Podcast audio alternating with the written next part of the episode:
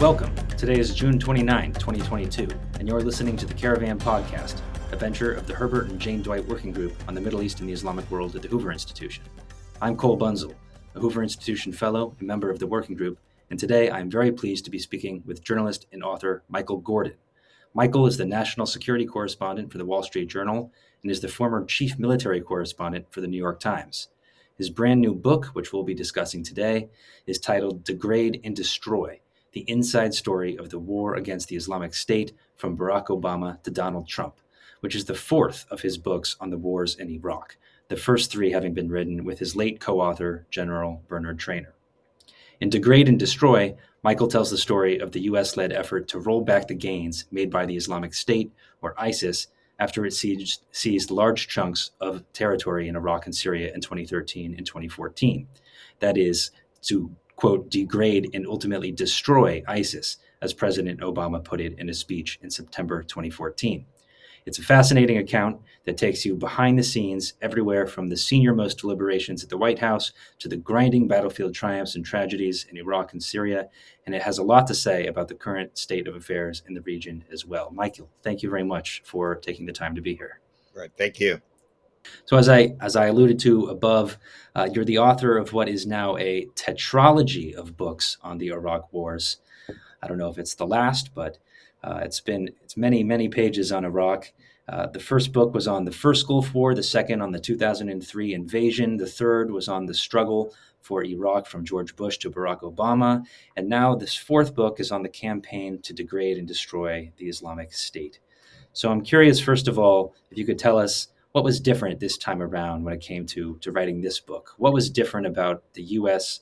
effort against the Islamic State compared to previous U.S. military forays in Iraq? Well, one thing that was different about this book is I did the first three with my partner, um, retired General uh, Mick Trainor, who unfortunately passed away, and I did this one solo. But I I did it in the same spirit, and w- the way we approach these books was that we weren't trying to be the first out of the gate. We were trying to do uh, a work that would endure, that would be um, a contribution uh, that would people years from now would return to for a um, a record of what transpired in the war. And one thing I, I learned in doing these books was that um, you really have to report them intensively and quickly right after the event occurs. You can't wait years for documents to be declassified because they never really are, and so much is not really written down. But you have to um, re- write it in a kind of a painstaking and methodical way. So the goal with Trainor and I was always to try to get as close to ground truth as we could and keep the ideology out of it. Um, what um, in this conflict, you know, all the the wars, and I was in all, all of these wars uh, as a, a, correspondent on the ground in the field. But uh, the, the, first war uh, was notable, uh, the Gulf War, Desert Storm, for really being the application of overwhelming force, but with limited aims a massive number of troops, a very broad coalition, including Syria, Egypt, Gulf states, France, Britain. But the goal was limited to evict Saddam Hussein's uh, troops from Kuwait and uh, deliver a body blow to the Republican Guard. Uh, that was Desert Storm. Uh, the second uh, war, um, Operation Iraqi Freedom, the invasion of Iraq, had a, a, a much smaller force, but vastly expanding, expanded objectives to topple a dictator, occupy a country, and install a democratic regime in the heart of the Arab world, uh, which they hoped, uh, the Bush administration hoped would have a catalytic effect on the region.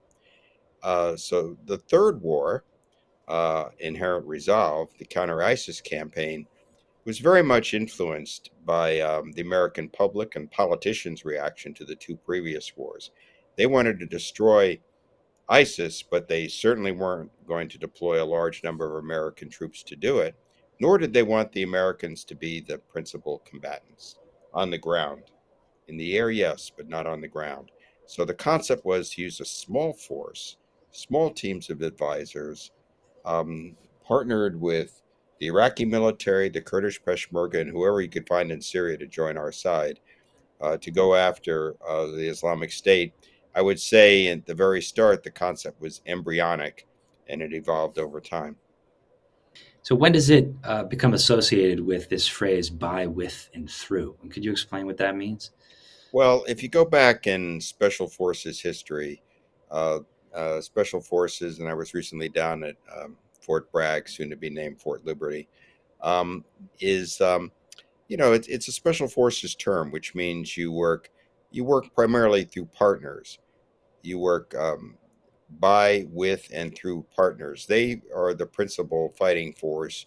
You're an advisory element, and uh, and um, and it's something that is well known in the kind of special operations community, but it's not generally applied uh, more broadly in, in, in major conflicts.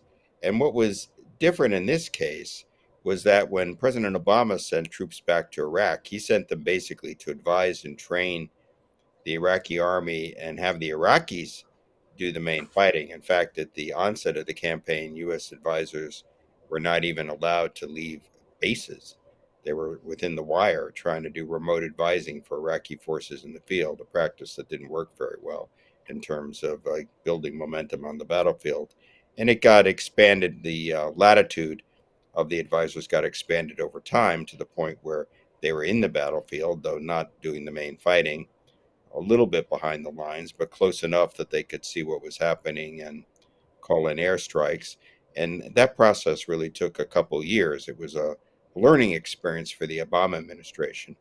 And the guys on the ground were um, tied into a very substantial reconnaissance, uh, intelligence, surveillance network that could uh, identify developments on the battlefield and substantial air power.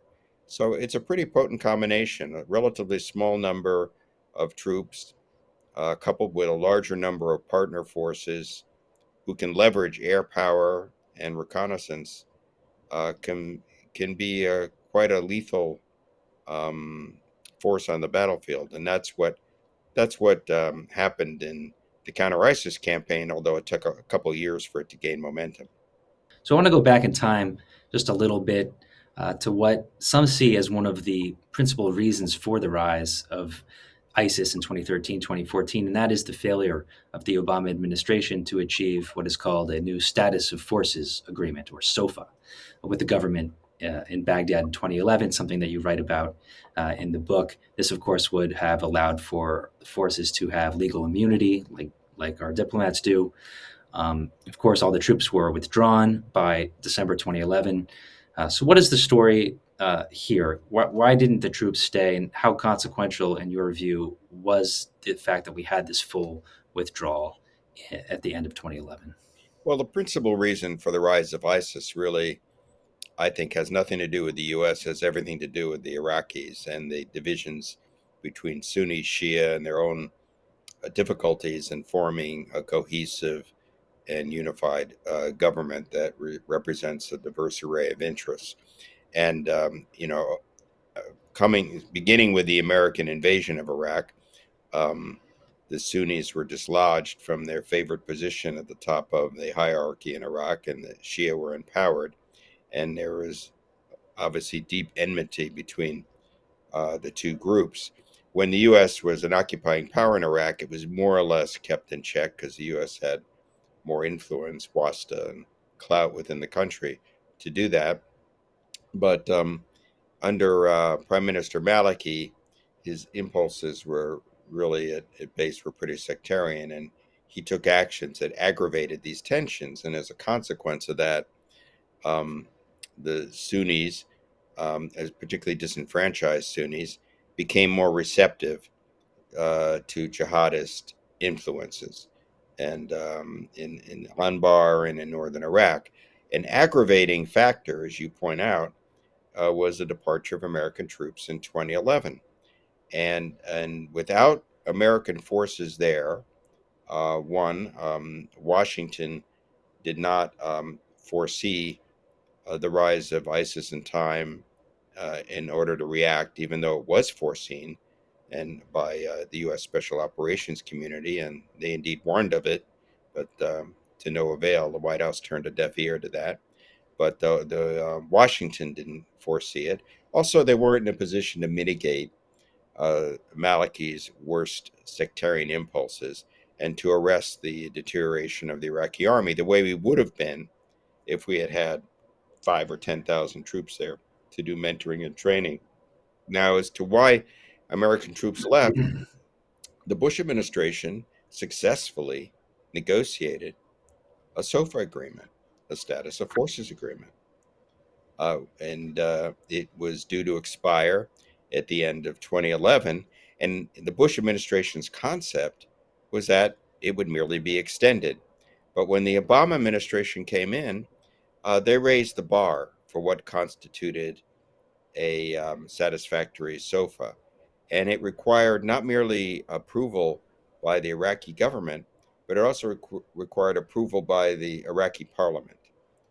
And that was, uh, for Maliki, that was a bridge too far. He didn't want to take this agreement to the Iraqi parliament. And uh, I think perhaps he thought it would be a hard fight. He didn't want to be in the position of having to argue that he needed American help. It, you know, his party was called State of Law. He positioned himself as a sort of a, a stalwart figure in Iraqi politics. And he made it clear to the Americans that that was a step he wouldn't take. He wouldn't take. He was willing to sign an agreement. He was willing to do an executive agreement, but he wasn't willing to take this agreement to the parliament. But for President Obama, it was a requirement, and they could never get over that hurdle. So, um, as a consequence of that, U.S. forces left um, um, Iraq at the end of 2011. And I would say that everybody in the U.S. military and everybody in the Iraqi military at a senior level understood that it was an imperative that U.S. forces remain in Iraq past 2011 in a mentoring, training, advisory, enabling role, not as a primary combatant, but the politicians in Baghdad and the politicians in Washington couldn't overcome their own domestic politics. Um, and as a consequence, uh, the negotiations failed. It's also um, noteworthy that uh, President Obama and Prime Minister Maliki did not have a good relationship. Uh, George Bush, who um, saw Iraq as a special project, was talking to Maliki all the time. But um, uh, President Obama talked to Maliki to start the um, SOFA talks and then to end them, and never in between which showed the degree of estrangement between these uh, two leaders. The end result was U.S. forces were not in Iraq in any substantial way. Um, the rise of ISIS was not given sufficient attention. Iraqi sectarian divisions, which were already great and aggravated by Maliki, uh, became deeper, and we had to go back in all over again. So one of the reasons I, I, bring this up is because I remember reading all these stories in 2011 about the SOFA agreement and the uh, the difficulty that we had in trying to achieve one, and, and that this was the reason uh, why we had to leave, and there was a big partisan brawl um, in the newspapers over this. Um, but then when ISIS starts seizing territory in Iraq in in January 2014, I think that's when they take Fallujah and then Mosul in July. Um, and then U.S. forces go back into Iraq in August 2014. I read almost nothing about this issue, and it made me think, well, well, gosh, what what was that all about? And so, so how was this issue effectively just sidestepped uh, a few years later? Because when governments want to act, they do act, and when they're looking for an excuse not to act, they find recourse in the law. And the Obama, President Obama, and I had interviewed him in Chicago when he was a candidate, he had campaigned on a platform of ending the war in Iraq and turning the page on Iraq. And he was prepared to stay in a training role, but his bar for remaining in that capacity was high parliamentary approval. Mm-hmm. By the time ISIS had taken over Iraq's second largest city, which was a huge setback, not for the Obama administration, not merely in Iraq, but for its, its broader policy, in the region that had come in to end wars, not rejoin them. Um, uh, somehow standing up the Iraqis and helping them fight um, this terrorist army became an imperative. And Iraq was in a total state of disarray, and it was in it was in no uh, you know, one requirement that President Obama had was that there be a, a, new government in Iraq, that Maliki no longer be there. He achieved that. It was simply impractical to try to have a long negotiation and get the parliament to approve agreements so we could have airtight immunities to stay in the country. So um, that was basically dispensed with. I know people in the administration just kept held their breath, hoped the media would never raise it. Um, hmm. but uh, on the Iraqi side, Hoshyar Zebari, who was the foreign minister, told me uh, that what he did was he wrote a letter saying um, the U.S. troops would have the same immunity and protections as people at the U.S. embassy. He did that in his capacity as foreign minister. He didn't even tell Maliki he was doing that. He did it on his own authority, but certainly it didn't have the kind of parliamentary approval and uh, uh, legal um, kind of uh, standing that the U.S. Uh, had hoped for. So uh, the U.S. proceeded. Um, it all worked out, but I think there's an interesting lesson there about how laws mm-hmm. applied in, in different uh, circumstances. So Obama, he finally decides he's going to re-engage in Iraq, uh, and then the question becomes, in what way?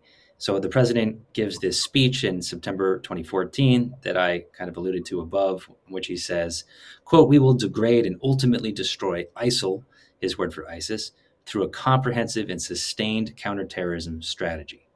Uh, so what was that strategy that the president adopted and how would it change over time? So first it has to be said that President Obama was was caught off guard by the ISIS um, seizure of Mosul, notwithstanding the fact that they had taken Fallujah, notwithstanding the fact that the head of the Delta Force had visited um, Iraq in February 2014, and the head of uh, the Special Operations component of CENTCOM, Mike Nagata, had also visited uh, at that time and sent memos up saying ISIS is coming like a locomotive. The Iraqis can't handle it. The counterterrorism service is outmatched. So within the military chain, these warnings were sent up, Red Star Cluster. But um, back in D.C., um, they were, you know, they had such an, a range of issues they were dealing with, you know, Egypt and Afghanistan and Syria and Assad and this and that, that they didn't pay sufficient attention to this. When he was caught by surprise and faced the choice of re entering the war, uh, President Obama was basically a, a very um, a controlled, sober, careful, modulated individual and leader um, uh, expressed his deep unhappiness in a, in a somewhat angry way to the chairman of the Joint Chiefs and to Lloyd Austin, then the chairman, uh, the head of uh, CENTCOM, in an episode that I have in the book that I've confirmed, but it's never come out before. But eventually, they had to face the fact they had to go back in there. So the, what they try to do is do it carefully. One, they had to have a new Iraqi government, and Maliki couldn't be the head of it. Once that was achieved, um, they were prepared to send advisors in to, uh, it was called Building Partnership Capacity, retrain the Iraqi army, and advise them so they would do the main fighting. So the concept was, yeah, we're going back in. Actually, uh, Marty Dempsey was in the chairman of the uh, Joint Chiefs of Staff, was told by the White House, no way are we going to send 5,000 troops back in Iraq. Ironic, since by the end of the Obama administration, we had well over 5,000 troops back in Iraq as the campaign grew, but the requirement was they would not be in ground combat. And that was stipulated. Yeah, we're going to have advisors. They're going to be behind the wire. Iraqis will be out front doing the fighting. U.S. is not going to do the ground combat for them. That's how the cam campaign is going to proceed. And over time, it was just imperative that those um, uh, restrictions be relaxed, uh, just because they were unrealistic for the kind of um, warfare that we had to engage in. Yeah, you talk a lot about those restrictions on troop deployments, on on how and where the U.S. military advisors could be on the battlefield, on the bureaucrat on the bureaucratic processes that made airstrikes uh, difficult uh, to actually carry out in the early days of the campaign. Um, so, who? I mean, the the process by which these these restrictions were loosened uh, seems to be a very gradual one. Um, sometimes the, the, Trump administration gets a lot of credit for the, the kind of what is it the rules of engagement being loosened as it, as it was said um, but it, it, the way the impression I got from reading the book was that actually this this most of the rules of engagement, as it were, uh, were were relaxed before Trump came into office. Is that how you would characterize it? Well, I would say the rules of engagement actually on the ground were not relaxed. I mean, there was, um, but what happened is uh, the appetite for risk grew, and so at the start, um, it, it, apart from the Delta Force, which was running around northern Iraq and Syria under Chris Donahue, later became famous as the last man out and is now the 18th Airborne Commander in Europe, led the 82nd Airborne back to Poland after the Russian in, invasion of Ukraine. Um, but um, when at the start, uh, the U.S. we had advisors there, but they were restricted to operating within the confines of large Iraqi bases, and the Iraqis would be out there. And um, U.S. commanders, uh, General uh, Sean MacFarland, now retired, others uh, kept appealing and saying they needed something called accompanying authority. We need to send our advisors with the Iraqi troops and not do it remotely so we can get a better picture of what we're up against call in airstrikes more efficiently. We also want to back them up with Apache helicopters. Um, it's an army system, so it sort of smacks of ground combat boots, but they're even though they're mm. helicopters. And it took some substantial period of time for the commanders in the field, who are the demandeurs, to get that authority. Ramadi fell in May of 2015 to ISIS before they had that authority. So now you had a situation where, they took Mosul, now they took Ramadi. Now what? But uh, President Obama, to his credit, uh, helped, um, stuck, you know, with it. And so what happened over time was there was uh, the Obama administration gave commanders. It really didn't. Ha- it didn't happen under Lloyd Austin. It happened under his successor, General Votel at CENTCOM. He gave um, mm-hmm. the um, commanders in the field the authority to send advisors with Iraqi, not merely Iraqi brigades, but Iraqi battalions. It wasn't until the summer of 2016 that a U.S. advisors went with an Iraqi battalion at that level, which was for an operation across the Tigris. As the Mosul campaign unfolded, they needed to expand these accompanying authorities even further. They needed to let the advisors go more forward on the battlefield. They needed to employ um, just to in, and had it needed to even allow them to directly call in fires as opposed to routing it back to a command center. That happened in December 2016 when then General Townsend, who was leading it, issued Tactical Directive Number One. So it took all that time to kind of reach the the appropriate balance between letting the Iraqis do the main fighting and having advisors on the battlefield. But it all happened under President Obama. Uh, what President Trump did was he executed Obama's strategy. Uh, he didn't, uh, all the things he said he was going to do in the campaign, take the gloves off, bomb the heck out of them, uh, that never happened. He executed Obama's strategy pretty much as he inherited it, with one difference. Um, Obama didn't remove all the constraints. And when he left office, there were still a lot of uh, issues. Uh, for example, the military still didn't have as much latitude as it would have liked. And one example is Syria. Uh, General Townsend wanted to set up an Apache base, Apache attack helicopter base in Syria to support the offensive on Raqqa after Mosul, mm-hmm. right? And he could not get the authority to do that because, again, uh, the Obama administration was moving carefully. And so what they agreed is he could have three Apache helicopter, three helicopters in Syria for 72 hours at a time. It was a, a certain degree of micromanagement. And again, it was risk mitigation on the part of the Obama White House, but it was frustrating for the commanders in the field. Um, that kind of thing was removed under the Trump administration by people like H.R. McMaster, who had been on the battlefield, didn't see the need for it. So Trump didn't change the rules of engagement. That never happened. I've talked to all the commanders. They'll tell you that on your podcast. What happened is hmm. the White House removed a degree of micromanagement of the campaign okay. that existed under Obama and Susan Rice. And as a consequence, the irony is Trump executed the Obama strategy more efficiently than Obama himself, simply because he he remained aloof from it. Interesting.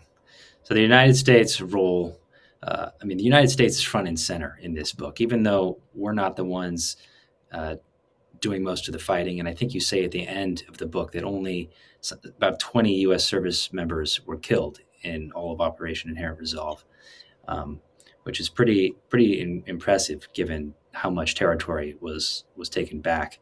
Um, but it does seem like the United States was critical to this venture. Um, do you think that anything like this could have been done without the United States playing the role that it did? No.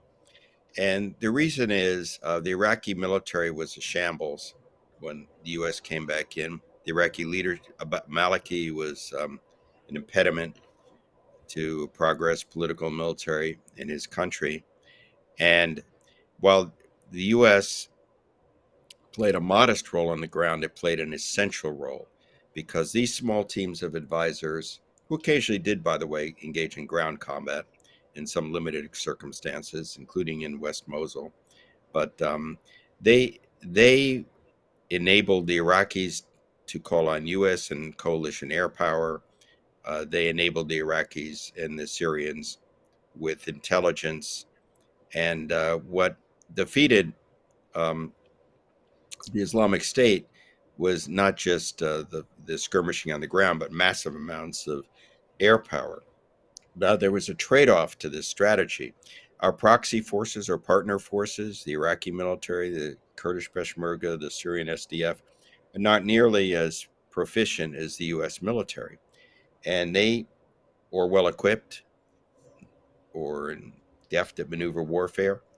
And so they mm-hmm. required an inordinate amount of firepower to move forward and um, and these battles were fought in urban settings, Mosul, Raqqa, and as a consequence of this, um, uh, civilians often were put in danger, not deliberately, not because the rules of engagement were loose, they weren't, but because um, the ground force required a lot of firepower to move forward. And um, I think uh, one of the lessons of the war is going to be if we do these things again in the future, uh, the military is going to have to come up with a, a, better way to try to mitigate civilian casualties. Although, um, you know, the, the, very concept of this kind of um, strategy um, does create present a, a, certain degree of risk for them. If if we wanted to reduce the risk to civilian casualties, we uh, further, you know, one way to do it is to use American ground forces uh, less than proxy forces but there are huge political barriers to that in the United States, and we'd be taking more casualties on the military side of our own. Right, in the the number of, of civilian casualties, including civilian casualties uh, inflicted by the United States uh, via air power, is, is pretty pretty stunning. Something in the in thousands, I think maybe eight thousand, according to one estimate. Um, I wanted to get back to the the partner forces. Uh, you mentioned the in Iraq we had the Iraqi the Iraqi military and the Kurdish Peshmerga, and in Syria we had this Kurdish group called the Syrian uh, Defense Forces, the SDF, which is you know, problematic for a number of reasons, mainly because uh, Turkey, our NATO ally, considers it to be a, uh, a terrorist organization linked to the PKK.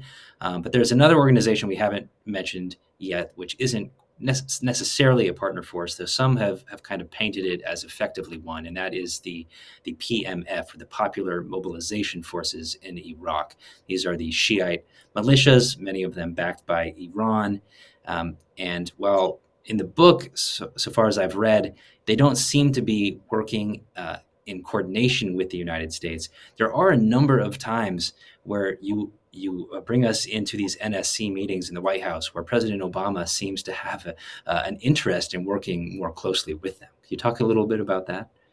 Yeah. Um, so, one striking feature of this war is we not only had a partner force, we had a multitude of partner forces, and they didn't all like each other or even cooperate with each other. So, um, and and so this is a hydra-headed set of partners. So, if you just take the Iraqi military, for example, that's made up of the Iraqi army, the counterterrorism service, the federal police. They all report to different ministries. They didn't really have a strict unified chain of command in Mosul. Um, the U.S. just had to deal with that. That was just a fact of life. The counterterrorism service was the best of all of them. That's the one the U.S. created and nurtured during its occupation. But we had advi- we had to advise all of them, uh, even though um, they were rivals and uh, claimants for you know authority and resources within Iraq. Then there was the Kurdish Peshmerga, which didn't work well with the Iraqi army, and yet they were both part of the battle for Mosul. Uh, and then, as you pointed out in Syria, is a Syria, actually it's a Syria Democratic Forces. Excuse me. Right. Well, they, I think they came up with the name themselves. Hard to keep track of all their acronyms. And that was a, basically a Kurdish-led force that included uh, some Arabs that uh, was um, dominated by the YPG, which, um, for the purposes of this conflict, the U.S. insisted did not have a strong connection to the PKK, which was designated as a terrorist group uh, by the U.S. And somehow the U.S. had to keep all of these. I mean, it was really an extraordinary advisory effort just to to keep this whole thing moving forward, and and and it meant that at times the U.S. had to bend to local political realities, just because uh, you know it's they were fighting the war, and if they wanted to stop, and you couldn't order them forward, and you couldn't. Um, um, they were all if they wanted to fight in Anbar instead of Mosul, you couldn't you couldn't tell them to do otherwise. The Iranians had their own by with and through program at the, from the very start that Qasem Soleimani himself directed. And he was present in Iraq. In fact, I reveal in the book he even had an impromptu meeting with the U.S. General at Union 3 across from the American Embassy. Um, and uh, and they were known generically in Iraq as the Popular Mobilization Forces, the PMF, the Hashid and they really spanned the spectrum from what we called sort of the loyal PMF that worked for the uh, came from the Najaf and to um, more hardline Iranian elements. Um, in my view, they did not play a decisive role in the fight after the first couple weeks. They were important in the first couple weeks because the U.S. wasn't there, because it took some substantial period of time to engineer a new Iraqi government for the U.S. to come back in and train them. And in that period, the Iranians were in there providing arms, weapons, militia, and uh, support, something that uh, the Kurds will tell you. And um, so, but after that, they, they weren't because they I, I saw some of these guys, they weren't uh, that capable. Plus, we wouldn't support them directly with air power. We because they were not under direct uh, Iraqi government command. So we said, look, um, we'll support the Iraqi army. We're not supporting the PMF.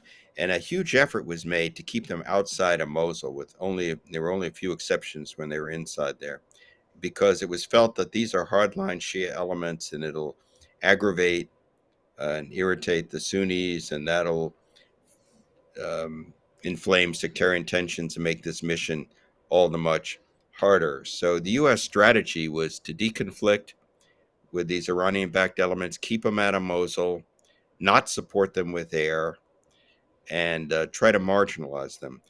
By and large, it worked. Um, although, um, you know, in the end, they, they did get into Fallujah and uh, they did play a role. And um, they're consequential now because they're um, ultimate objective was not merely to fight ISIS, but to establish a land bridge from Iran to Syria to supply Lebanese Hezbollah and uh, elements there with arms. And they were successful in, in that endeavor. But I don't regard them as consequential in the uh, defeat of ISIS. Yeah, I thought that was a, a clarifying omission, if I could put it that way. Um, how much of the focus when it came to the battles in Iraq and, and in Syria was really uh, through our partner forces, and that the, the Iranian-backed forces were not were not the principal factor. Qasem Soleimani um, understood that himself, and there was U.S. intelligence when we we came back in. There was U.S. intelligence and Qasem Soleimani saying, "Oh, the Americans are coming back in. They're using this as an excuse to reoccupy Iraq. We got to stop them." But then he had a change of heart and there was U.S. intelligence saying uh, Qasem Soleimani came to the view. He said, "Look, the American Americans can fight ISIS better than we can. Let's let them do the dirty work, and then we'll be we'll move in afterwards and um, try to uh, amplify our influence, which is exactly what they tried to do." Well, that brings me to my my last question or questions. Um, so we we talked about the campaigns in Mosul and Raqqa. Mosul is taken. Uh, it is liberated in July 2017. Raqqa in Syria falls a few months later in October 2017. It would take a little bit longer uh, till March 2019 till the last bit of ISIS held ter- territory was recovered. That was Baghouz, Syria, in, in March 2019. Um, but when it comes to what we have achieved and how successful Operation Inherent Resolve was, uh, I think we have to look at how politically sustainable the outcome that we have helped to generate is. So how, how do you how do you kind of evaluate uh, in your mind the the success of, of Operation Inherent Resolve when, when we survey the ground of Iraq and Syria today? Well, first, I, I feel like it.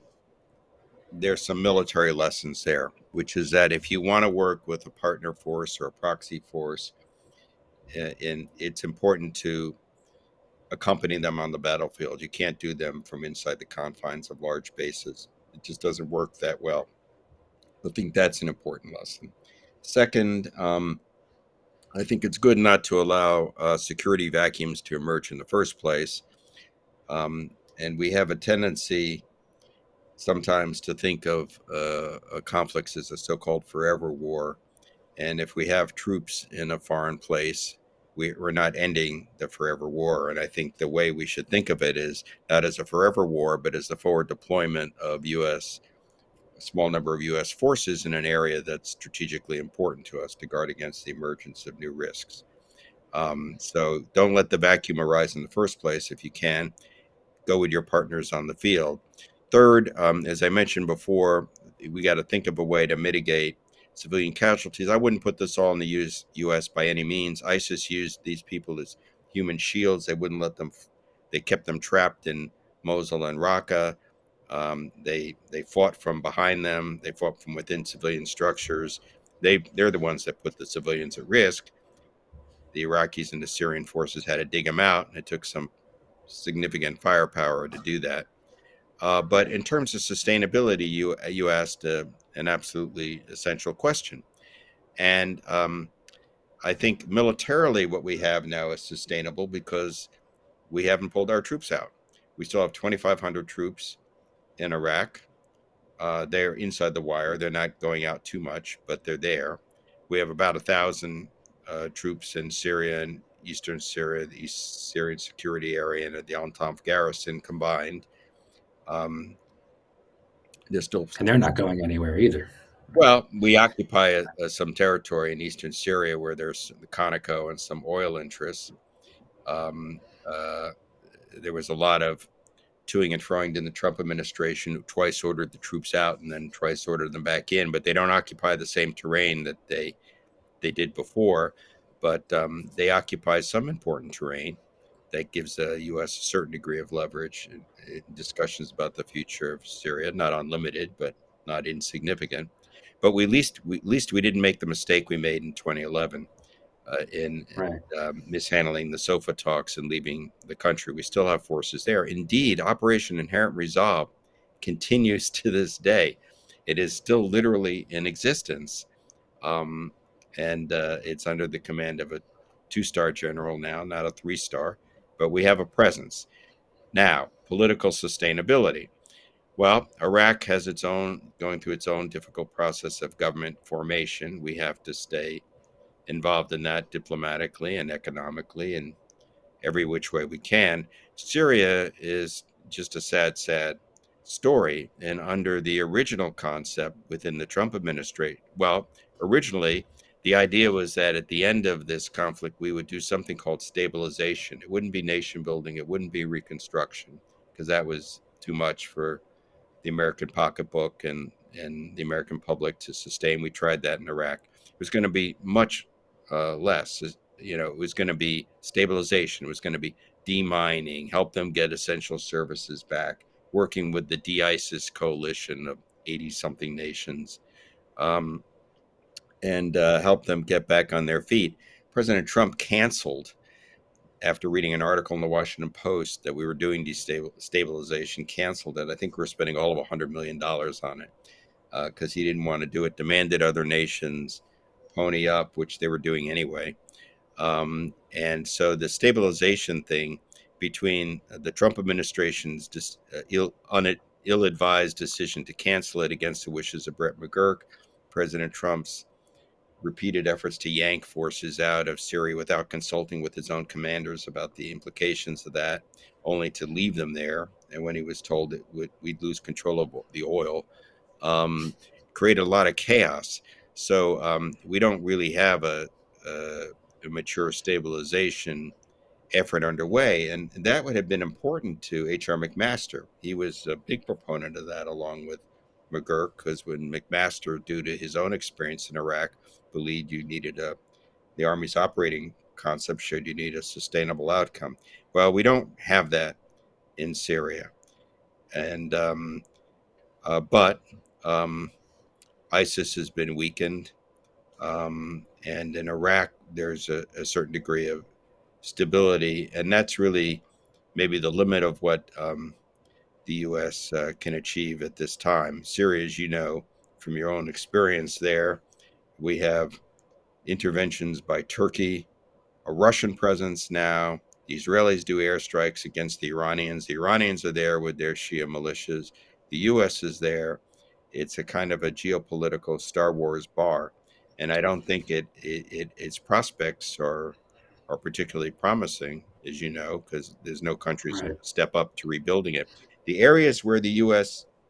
is not present anymore Raqqa, other places, are not being reconstructed by Iran or by Russia or by the Assad regime or by um, Turkey or any of these other powers. So I don't think we, the U.S., should assume all of the blame and responsibility for the mess that persists in Syria now.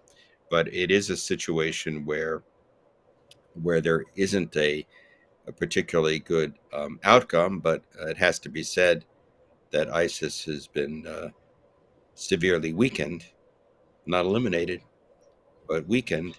And uh, by all reasonable uh, criteria, you'd have to say that uh, the Inherent Resolve campaign was a success, although um, you need to keep your eye on the ball to to um, to see that that particular adversary doesn't reemerge again. So I said that was the last question, but I do have one bonus question since since you said that Operation Inherent Resolve continues.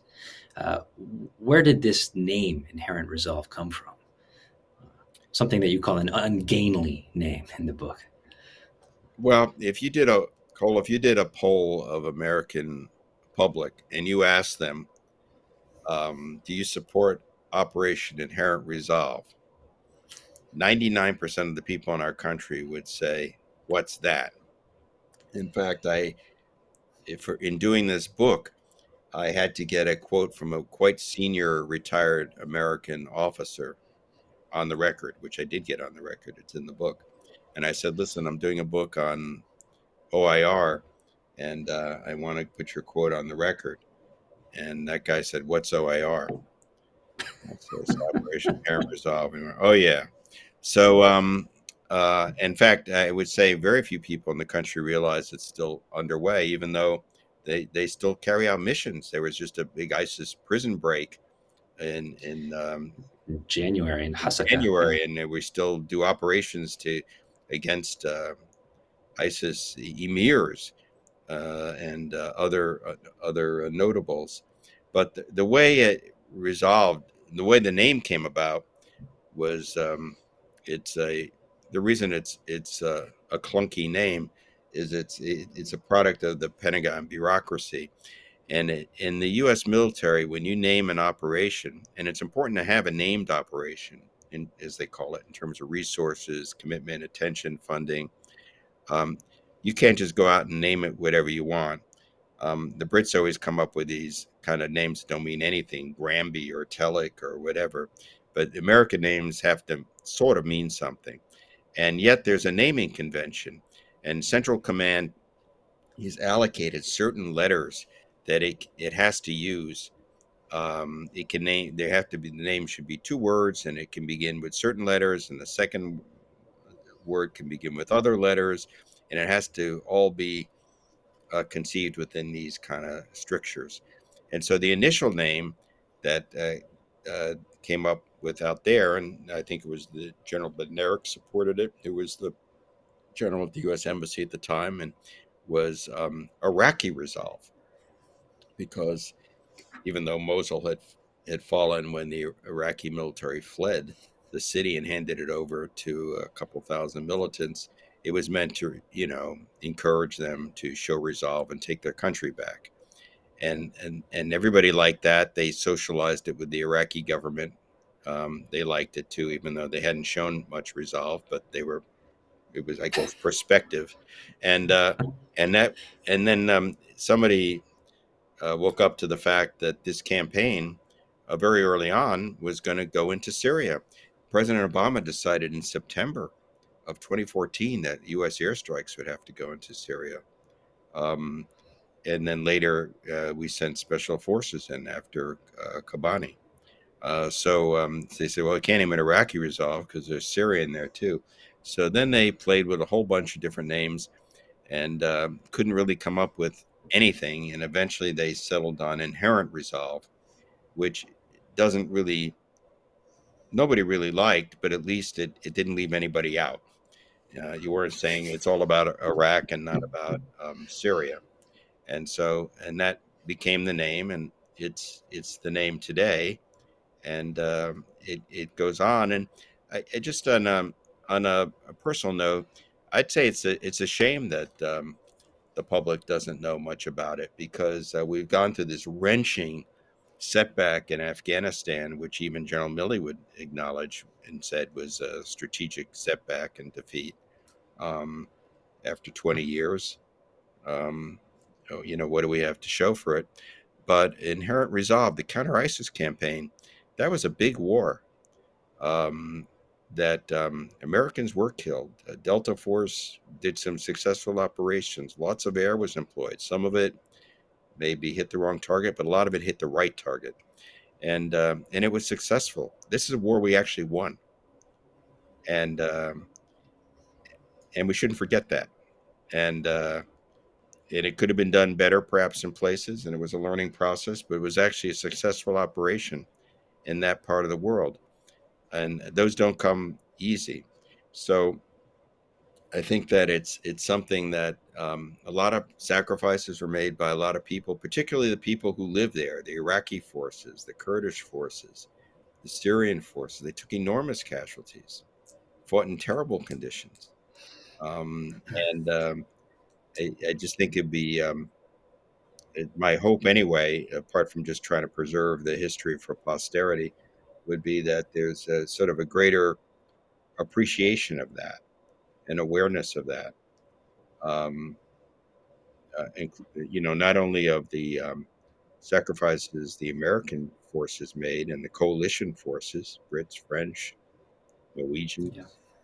others in there, but of the people who lived there themselves.